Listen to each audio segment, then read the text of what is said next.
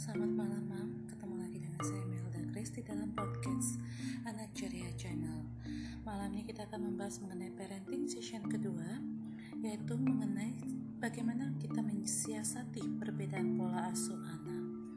Oke Mam, selamat mendengarkan tips dari saya ya.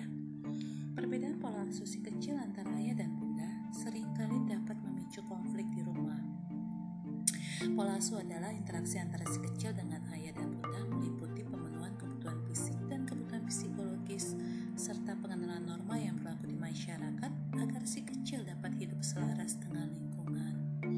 Dengan kata lain, pola asuh meliputi interaksi ayah dan bunda dengan si kecil dalam pendidikan karakternya yang dilakukan secara konsisten sehingga si kecil bisa bertumbuh dan berkembang dasarnya perbedaan pandangan antara suami dan istri adalah hal yang wajar. Ini juga berlaku pada konsep pola asuh ya. Namun perlu dipahami oleh mam bahwa ayah dan bunda tidak bisa berselisih paham di depan si kecil, apalagi bertengkar atau berdebat. Tunda dulu perdebatan atau pertengkaran apabila ayah dan bunda sedang berada di dekat si kecil. Nah, dampak perbedaan pola asuh pada si kecil. Apa saja ya dampaknya? Satu, si kecil akan merasa bingung. Ia tidak tahu apa yang harus dilakukan atau apa sebenarnya perilaku yang diharapkan ia lakukan. Dua, konflik antara ayah dan bunda yang berasal dari perbedaan pola asuh akan membuat si kecil berada di antara keduanya. Kemudian memanipulasi situasi demi kepentingan pribadinya. Jika berlangsung terus-menerus, ini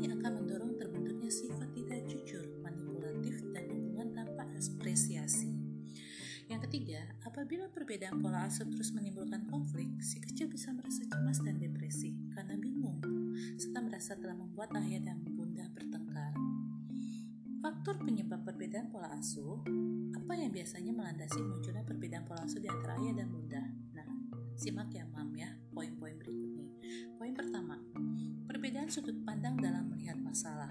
Umumnya dipengaruhi oleh latar belakang pendidikan dan pengalaman yang dialami selama kedua, adanya perbedaan pola asuh keluarga dari masing-masing pasangan yang cukup signifikan. Hal tersebut berhubungan dengan cara ayah dan bunda melihat masalah, berpikir dan mengambil keputusan. Yang terakhir, poin ketiga adalah adanya campur tangan dari lingkungan, misalnya keluarga atau teman dekat, atau ya tetangga atau siapa saja yang berada di dalam lingkungan mam dan ayah.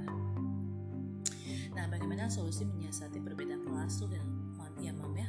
Nah, walaupun demikian, ayah dan bunda tidak perlu khawatir. Perbedaan itu biasa. Ada beberapa kiat yang bisa diterapkan untuk menyiasati perbedaan pandangan dalam mengasuh si anak, si kecil atau si anak. Antara lain, satu, pelajari pola asuh yang ingin diterapkan oleh pasangan.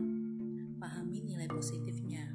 Apabila ada perbedaan yang sangat signifikan, segera berdiskusi dengan pasangan agar bisa dicari jalan tengah yang disepakati oleh apabila perbedaan tersebut tidak bisa ditemukan titik tengahnya, sering berujung pada konflik. Ayah dan bunda mungkin harus mempertimbangkan atau ber berkonsultasi pada pakar yang tentunya sudah ber berpengalaman terkait masalah tersebut. Ketiga, apabila pasangan mengemukakan pendapat pendapat berbeda terkait dengan sikap si kecil, hindari menanggapinya langsung di depan si kecil. Hal tersebut akan membuat si kecil bingung. Nah, selain sisi negatifnya, tentunya asuh antara pasangan juga memiliki sisi positif kan jika disiasati dengan baik.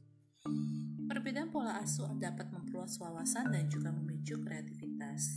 Nah, saatnya ayah dan bunda bekerja sama menyatukan kedua pola asuh dengan adil dan kooperatif. Si kecil akan mendapatkan nilai lebih.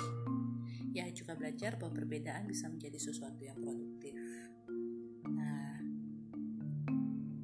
inilah tips dari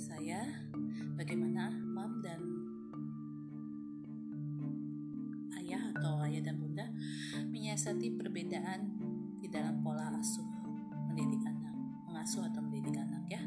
Semoga bermanfaat dan tercipta keluarga yang harmonis, keluarga yang bahagia, serta keluarga yang selalu